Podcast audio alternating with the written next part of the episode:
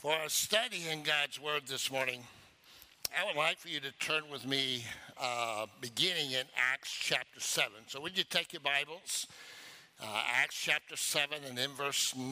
We'll get there in just a moment. But I want to begin by asking this question What is the greatest tragedy of all? What is the greatest tragedy of all?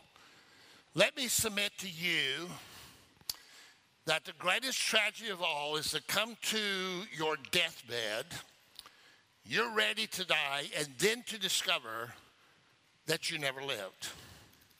Now, by that, I'm not saying you didn't have life, that you didn't exist, but I'm just saying you come to that point and realize you really didn't live because Jesus said in John chapter 10 and in verse 10, that he had come that man may have life and to have it more abundantly. So it's more than just having life, it's more than just existing. The Lord wants us to have a life where He is blessing. And not only is He blessing, but we're living out the very life He intended for us to live. Isn't it interesting that there's some people who are born with so little? But they accomplish so much. And then there are others who are born with so much and they accomplish so little. Well, what makes the difference? Well, I believe that in many cases, and probably in most cases, it's simply because of whether or not God is with them or not. So, here in Acts chapter 7, Stephen is given an account of his defense to the council of Israel, the spiritual leadership of Israel, of why he believed that Christ, that, that Jesus was the Christ, the Messiah, and why he was given his life to him, why they needed to embrace him as well as the Messiah. And part of his defense, he simply says this about one man from the Old Testament whose name was Joseph. Many of you know the story of Joseph, maybe not everybody does. But listen what he says in this one verse about this man, Joseph. He begins and he says, The patriarchs became jealous of Joseph. Now, the patriarchs in this context is going to be uh, Joseph's 10 older brothers. And so it says that his 10 older brothers uh, became jealous of Joseph and in the result of that, they sold him into Egypt. But watch the last phrase here in this verse. But yet God was with him. God was with him. Now, understand that this phrase is not simply talking about the omnipresence of God. We know that God is omnipresent. That is, there's no place you can ever be that God is not there. And so, in that sense, we could always talk about the fact that God is with us. But that's not what Stephen was talking about. And when you read the story of Joseph, this phrase keeps coming up in his life. And God was with him, and God was with him, and God was with him. Now, what he means by that is that God was personally, listen carefully to this, directly and decidedly in uh, involved in Joseph's life. There's another phrase used throughout Scripture to say the same thing, and God's hand of favor was with him. God's hand of favor. So when he says that God was with him, he was simply saying, or, or, or importantly saying, that God was directly and decisively, personally involved in Joseph's life. Wouldn't it be great? Think about this with me. Would it not be great to get up tomorrow morning, let's just say tomorrow morning, and know that as you live out tomorrow, that God is with you. Now, more than the fact that He's omnipresent and you can never be out of his presence. Not that, but his hand of favor would be with you. That God, you wake up tomorrow morning and as you start the new day, you know that the Lord is personally, directly, decisively involved in your life throughout that day. What an incredible way to live our lives. Well, what I'd like to do this morning is move from Acts chapter 7, verse 9. That was our uh, jump off place. And I want you to turn with me to uh, the book of Genesis, chapter 37. And here in Genesis chapter 37, we have the beginning of the story of Joseph. And I want to look at just a few parts of his story, which, by the way, takes up 25% of the whole book of Genesis. But I just want to look at a few things here and share with you four principles. Listen to me carefully. Four principles of living your life that involves God being with you. That is his hand of favor upon you, Him being personally, directly, decisively involved in your life. So let's look at it together. And the first principle is simply this, and it'll come up on the screen for you. We need to exhibit exhibit your God-given difference exhibit your God given difference. And let me explain that. Let's begin right here in Genesis chapter 37. I want to read the first four verses. I'll have to give you some explanation here, and then we'll make the application. So here's what he says. Beginning in verse 1 says, Now Jacob lived in the land where his father had lived as a stranger in the land of Canaan. And these are the records of the generations of Jacob. So he says, Joseph when he was 17 years of age, was pasturing the flock with his brothers while he was still a youth, along with the sons of Bilhah and the sons of Zilpah, his father's wives. And Joseph brought back a bad report about them to their father. Now, Israel, which was the other name that God gave to Jacob, so Israel, Jacob, loved Joseph more than all the other sons because he was the son of his old age, and he made him a multicolored tunic. Some of your translations says coat. And many of you remember that story that you have heard before. And his brothers saw that their father loved him more than all his brothers, and so they hated him and could not speak to him on friendly terms. Now, let's look at a couple of things, just make some clarification here. When you read this on the surface, it sounds like Joseph was a tattler. It says that he came back and gave a bad report to his fathers about what his other 10 older brothers were doing. So, it, you know, the surface sounds like, well, he's just a tattler.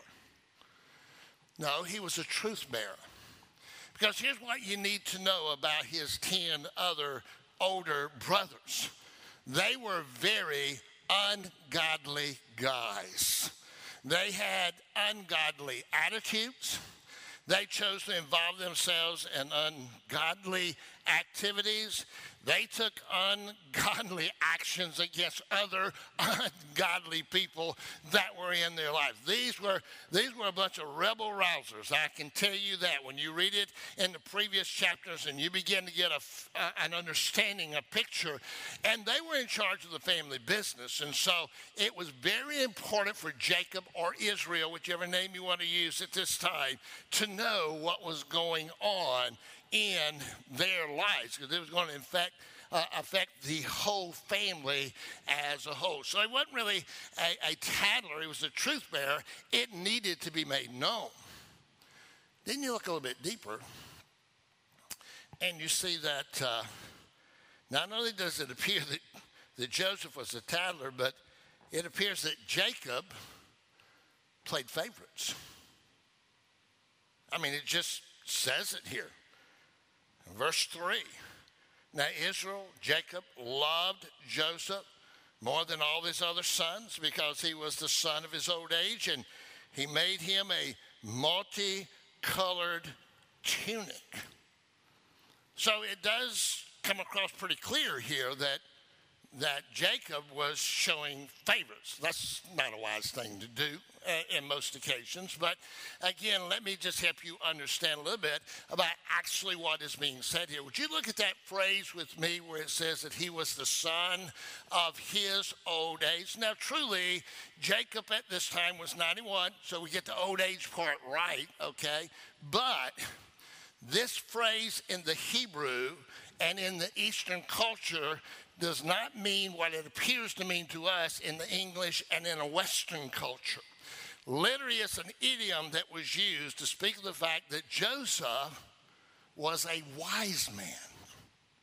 That Joseph was a man of character and a man of integrity. So, what's my point? He was incredibly different. What are we talking about here? The principle of exhibiting our God given difference. If you would have put Joseph's life here and put the other 10 brothers here, it's as different as day and night. He lived an incredibly different life than his ungodly brothers. So, what's the point? 2 Corinthians chapter 5 verse 17.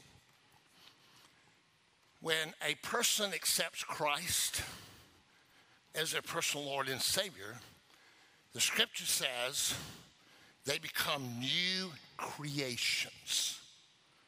Paul writes it this in 2 Corinthians 5 17. He says, If any man be in Christ, he is a new creation Old things pass away, behold, new things come. What does that mean? You're not the same person. Jesus described it this way you must be born again. What's he talking about? There's going to be a, a change in your life. That you're going to have a new set of attitudes that's going to drive your life. You're going to have a new set of activities that you're going to involve in, and activities you're no longer going to involve yourself in. You're going to have an incredibly new approach to life itself. And it's different. And it needs to be seen as different. They need to know that something has happened in your life and you are a brand new creation uh, in the Lord Jesus Christ. Now, when we choose to live that way, how does the world respond to us? Just like those older brothers, the world hates us. You okay?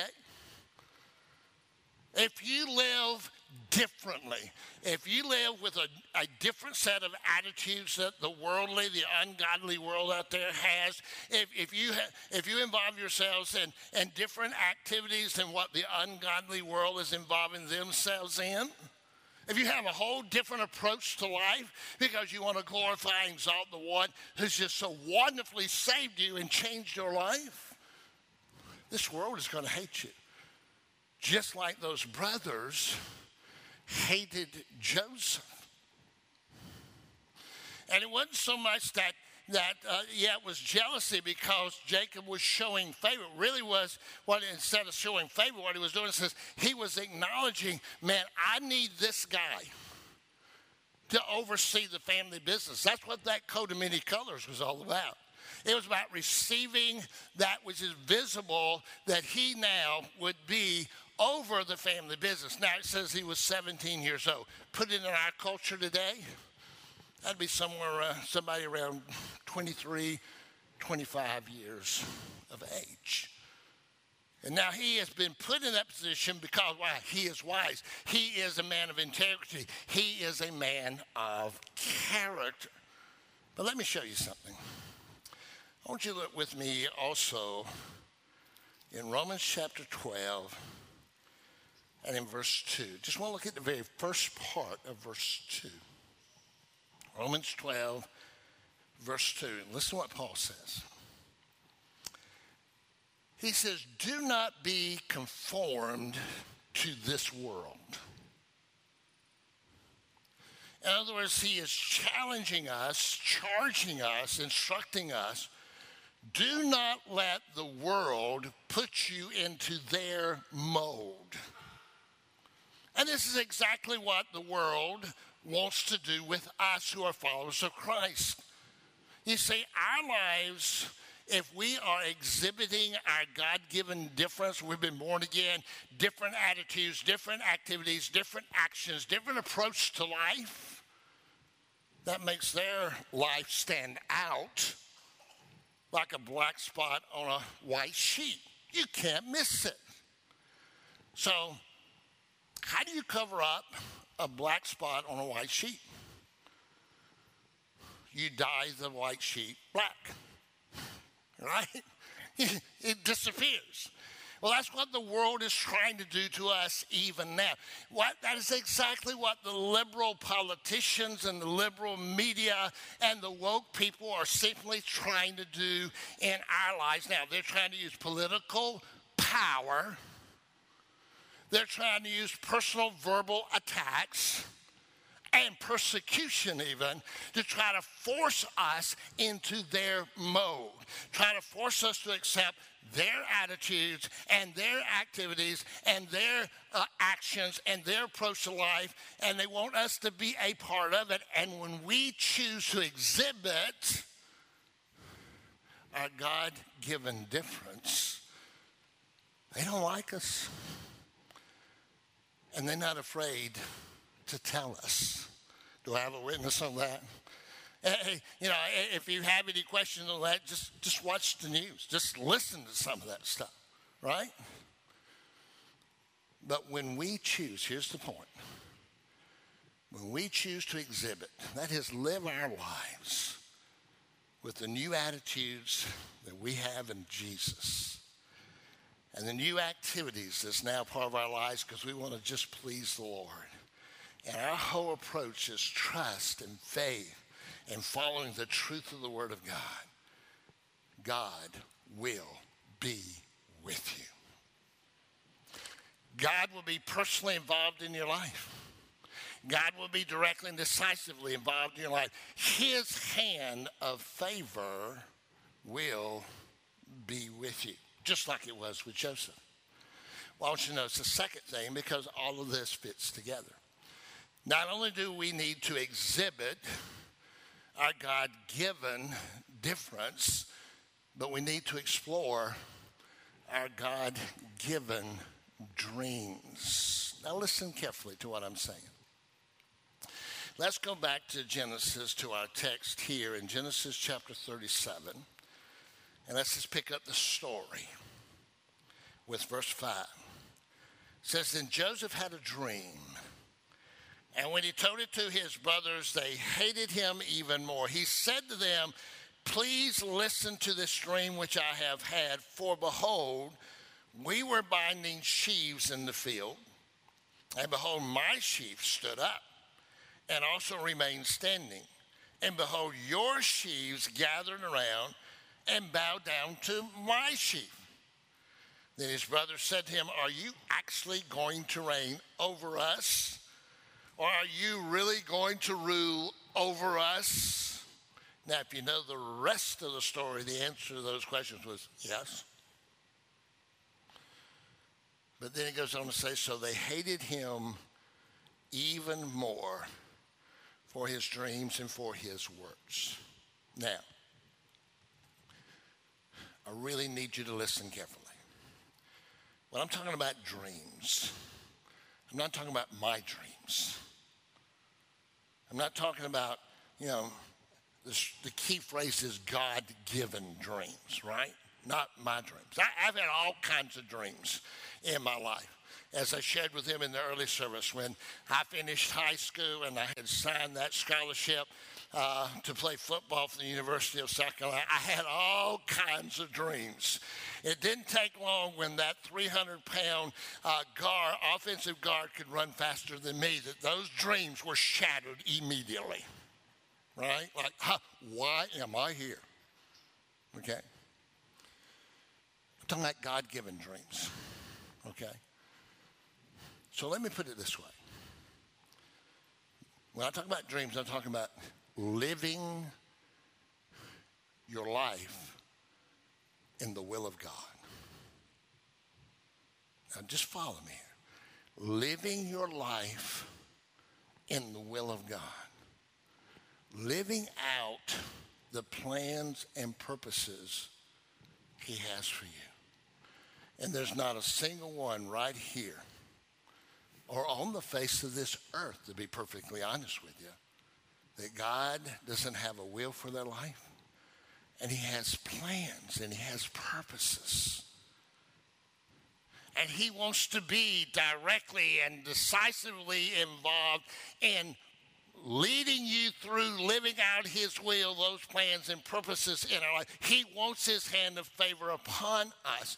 So, notice again, back in Romans chapter 12. I want to go back to that same verse so I can articulate what I'm trying to get across this morning. Verse 2. I want you to notice a very clear pattern here of what he is teaching when it comes to the will of God for your life. Certainly, you would want to know the will of God. You would want to know what his incredible plans and purposes for your life. So here's what he's saying. Look at this whole verse with me.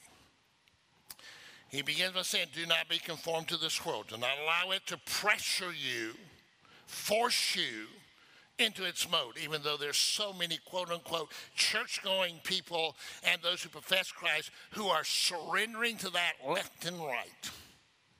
Don't do that. But then he says, Be transformed by the renewing of your mind. Okay? Now, those you've been a part of our fellowship for a number of years know, probably know what that word transform means because we did a church wide eight week study on this one verse, right? It's where we get our English word metamorphosis. And you know, the, the perfect picture of metamorphosis, of course, is the caterpillar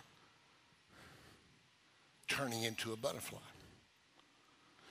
In other words, this worm was not destined to be a worm all of its life. There was going to be a transformation. There was going to be a metamorphosis take place in this worm's life where eventually he, it becomes a butterfly. Here's the point when you accepted Christ as your Lord and Savior, a spiritual metamorphosis began in your life. The Lord is, is bringing about a transformation. He's changing you constantly. He is working. This is His will. This is number one will in your life. Let me just put it that way. Is for Him to transform you, to take you through a spiritual metamorphosis where you're not just a babe in Christ. You become this incredible follower of Christ that glorifies and exalts the Lord. Just because of the way we live, the attitudes we have, the activities we choose to be involved in or choose not to be involved in, our whole approach to life.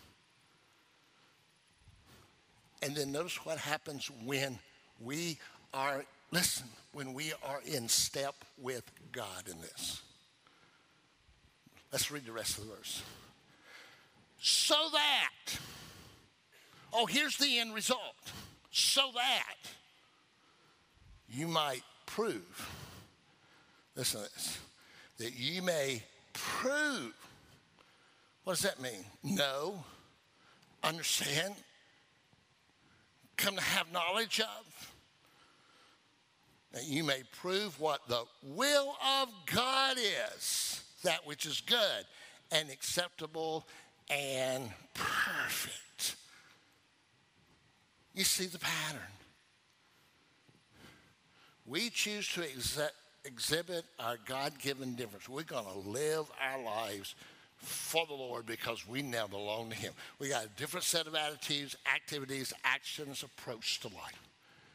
And so we are sold out in living out, to exhibiting this God given difference. So God is with us, His hand of favor is upon us. And his number one will, his number one work in our life is to continually transform us, bring us through this spiritual metamorphosis, making us more and more like Christ. And in the process, reveal to us his will. So let me put it this way. We do not find God's will. God's will finds us. So many people are struggling. They're struggling. Oh, I need to know God's will for my life. I need to know what this master plan is for my life. And they get so absorbed with that, and they, they always come up empty handed because they're trying to find God's will. And God says, My will is to get in step with me in the spiritual metamorphosis, and I will reveal that, my will, to you. He's the initiator. We're the followers. How many times do you read in Scripture says, wait upon the Lord? Right? Wait upon the Lord. Wait upon the Rest in Him. Brothers and sisters, listen to me. Relax. Right? Relax. Don't get stressed out trying to de- discover the will of God. Just relax, rest in the Lord. Let Him orchestrate your life, and you focus on staying in step with Him during the spiritual metamorphosis take place, and He'll make His will known to you. His will will find you. It's what happened in my life. How did I become a pastor? Started at 12 years of age.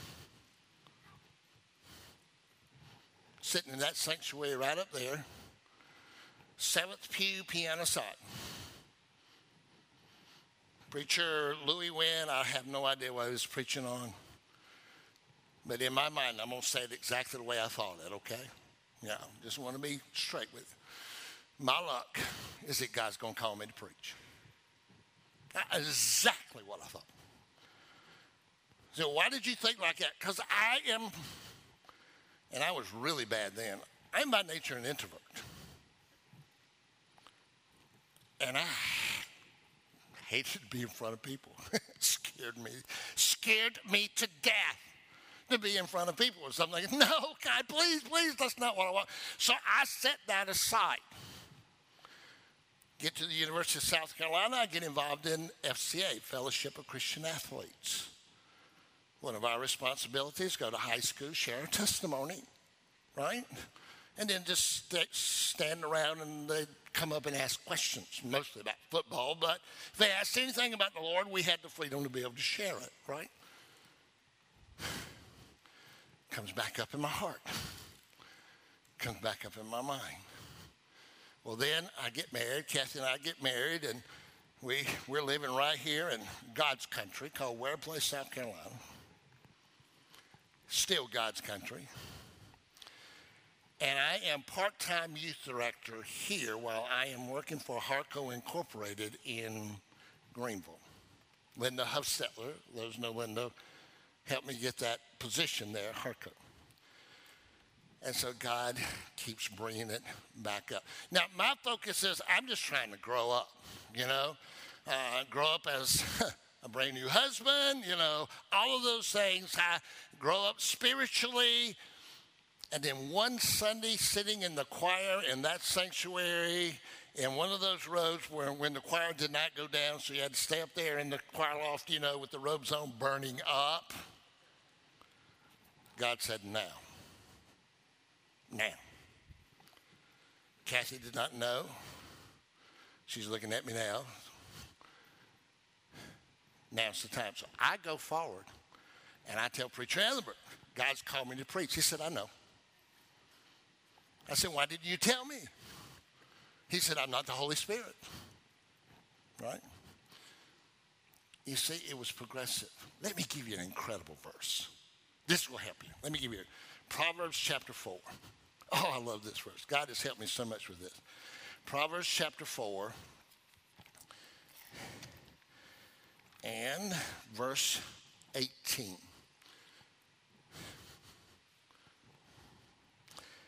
Now, listen to this. Solomon writes, The path of the righteous is like the light of dawn that shines brighter and brighter until a full day. Now, the path here, What's he talking about? He's talking about our lives, the living of our lives, our journey of faith. Can I put it that way? If you're interested in learning about that, we're doing a great study on Wednesday on Abraham. It's called the journey, his journey of faith. Now, the righteous are those who have accepted Christ in our context for today. So it says the living of the life of those who have accepted Christ is like the light of dawn that shines brighter and brighter until the full day. Now, I don't know what time you get up. Our alarm goes off at 5:40 a.m. That doesn't mean we're getting up. That means it's medicine time, okay? but, but you know what? It's dark. When's the darkest time of the day? Right before dawn, right? Okay. But then dawn comes. A little bit of light. You can see just a little bit, right? But as the sun rises, it's more light, and it's more light, and more, and now, wow, full blown day, sun at noon, and everything can be seen. That's how God reveals his will to us. If we're in step with him in the transformation, when we in step with him in the transformation, then he gives you a little light. At the age of 12, oh no, my luck is God's going to call me to be, be a preacher, right? And then he gives a little bit more light and a little bit more light until you know. Okay? That's the way God does. Now, you need to understand something else.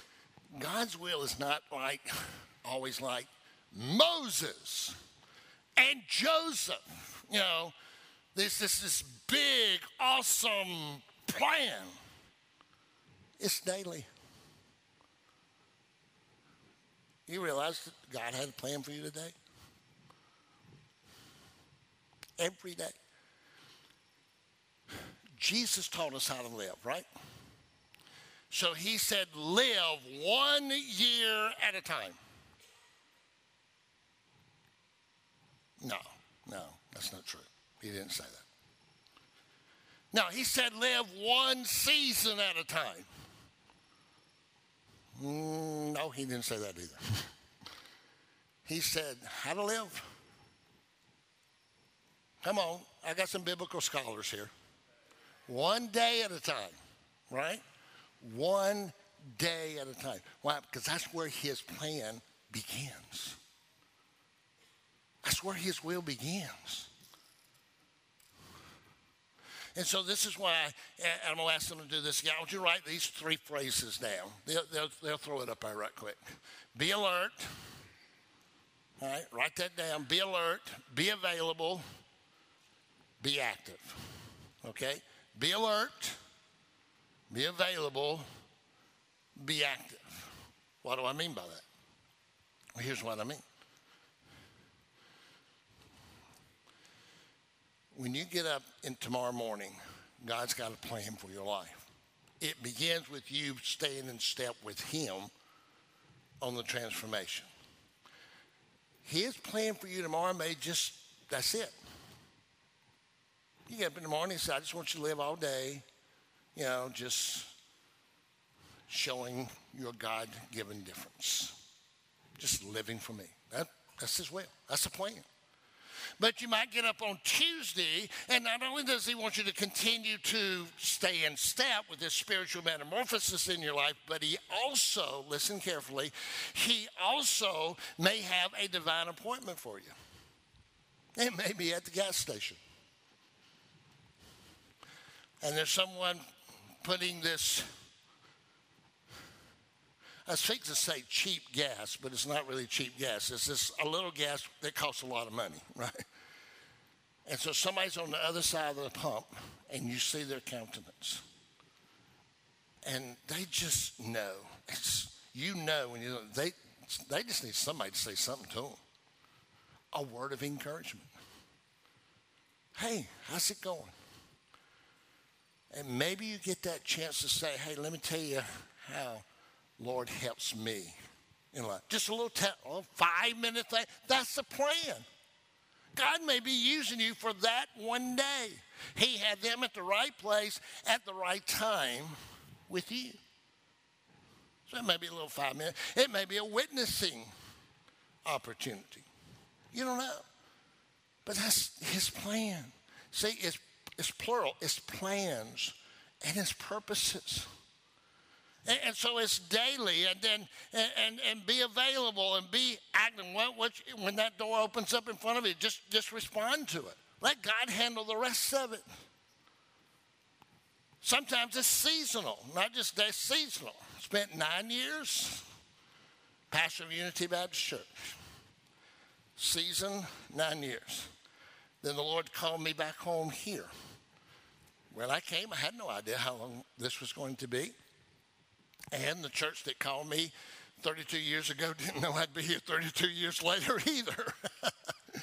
but they've been very gracious, very kind through all of these years. But see, it's a season. I may have another season in my life. It's plans, purposes. I just stick with the spiritual metamorphosis, and God orchestrates the rest of it. Relax. Rest in the Lord. Trust Him in these things. Just be alert, be available, be active. Let me quickly give you the last two principles. This is very, very important. First of all, not only to exhibit your God given differences, explore your God given dreams, but thirdly, endure your God given difficulties. Oh, I better explain that one. When I say God given, I don't mean that God causes them, but God in His sovereignty allows difficulties in our life. Just think about the story of Joseph. Wow. You know, God, God gave him a dream, gave him another dream that meant the same thing. And he, yeah, one day he was going to reign, literally reign over his brothers, rule over his brothers, right? He didn't tell him how he's going to get him there. Persecution, brothers hated him, roughed him up, threw him into a pit, sold him into slavery. But you know what the scripture says? God was with him. He got to Egypt, put in the slave auction bought by Potiphar. Well, who's Potiphar? Well, he's the guy in charge of keeping the Pharaoh protected. Where does that put Joseph? Pretty close to the palace. All right. So he deals with persecution, then with punitive slander. Potiphar's wife tries to seduce him. But see, Joseph has a different set of attitudes a different set of activities, a different approach to life. He wanted to remain pure. So he turns her down. She gets ticked off. And so then she slanders him uh, with her husband Potiphar, the one who owns him, say, hey, he tried to assault me. So now he goes into prison. And what does the scripture say? And God was with him. Because everywhere he went, God's hand of favor. So when he was chosen by Potiphar, came to the point where Potiphar said, You got my whole household. You take, you take care of it all. I trust you with everything. He gets thrown into prison, and the guy of the prison, because God is with him, his hand of favor is with him, and says, Hey, will you take care of everything in the prison for me? Then he is personally forgotten. He helped a guy with a dream. God says, When I get out, I'll give a good word to the Pharaoh. Nah, he didn't even think about him. But Scripture says God was with him. I just wonder sometimes if Joseph didn't say, What does that really mean, Lord? so what happens? You know the story. He is promoted to second over all the nation empire of Egypt second only to Pharaoh himself. Guess who bows before him? Yeah. Yeah, those older brothers. Yeah. So in Genesis 50 20, They'll probably throw that up there. Let me just give it to you so I can get to the last one. Joseph looks at them and says, Look, you meant it for evil. You hated me. You, you roughed me up. You threw me in a pit. You sold me in slavery. You were trying to get rid, trying to cancel me. That was cancel culture several thousand years ago. He said, but God meant it for good. God was orchestrating this whole thing. You made the choice, but you can't override God. God overrides you. And He put me here to save multitudes of lives. The corresponding verse in the New Testament, Romans 8 28. So we exhibit our God given differences. We explore our God given dreams. We endure our God given difficulties. We close with this. We enlist our God given dynamic. Proverbs chapter 3, verses 5 and 6 as You know, you've heard me say it so many times, this is one of my life verses. Trust in the Lord with all your heart. Lean not into your own understanding, but in all your ways acknowledge Him. All your ways, and, not, and He will make your path straight. Acknowledge Him. What does that mean? Talk to Him. Him everything. Communicate with Him, commune with Him. I say it all the time. You're probably getting tired of hearing it, but I want to say it again. Start with God and stay with God. Every morning, start with God and stay with God. Talk to Him through the day. That's getting Him directly involved. Matthew chapter 7, verses 7 and 8. Asking you shall receive, seeking you shall find, knocking the door shall be open. For he who asks, they will receive. He who seeks, seeks, they will find. He who knocks, the door will be open. What he said, you have a responsibility, and that is to enlist your dynamic, your God given dynamic, which is Him through prayer, through asking, to seeking. So, here, let me close with this.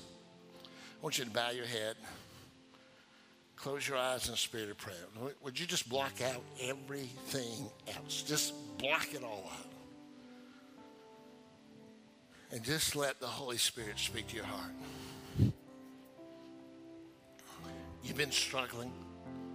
Oh, if I could only know the will of God. Let the will of God find you. And maybe His will right now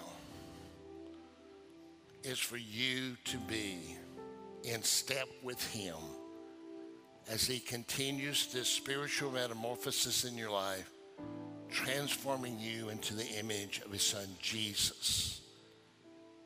And when you're in step with Him, He'll make everything else known. He will orchestrate everything else in your life.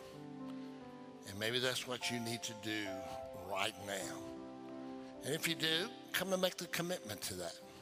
He may have spoken something else to you. You know, that's the amazing thing about the Holy Spirit of God is he just takes the word and he knows where you are, he knows where I am, and he speaks a personal word to us. And maybe he's telling you to do something else. And if he is, be alert, be available be active, respond.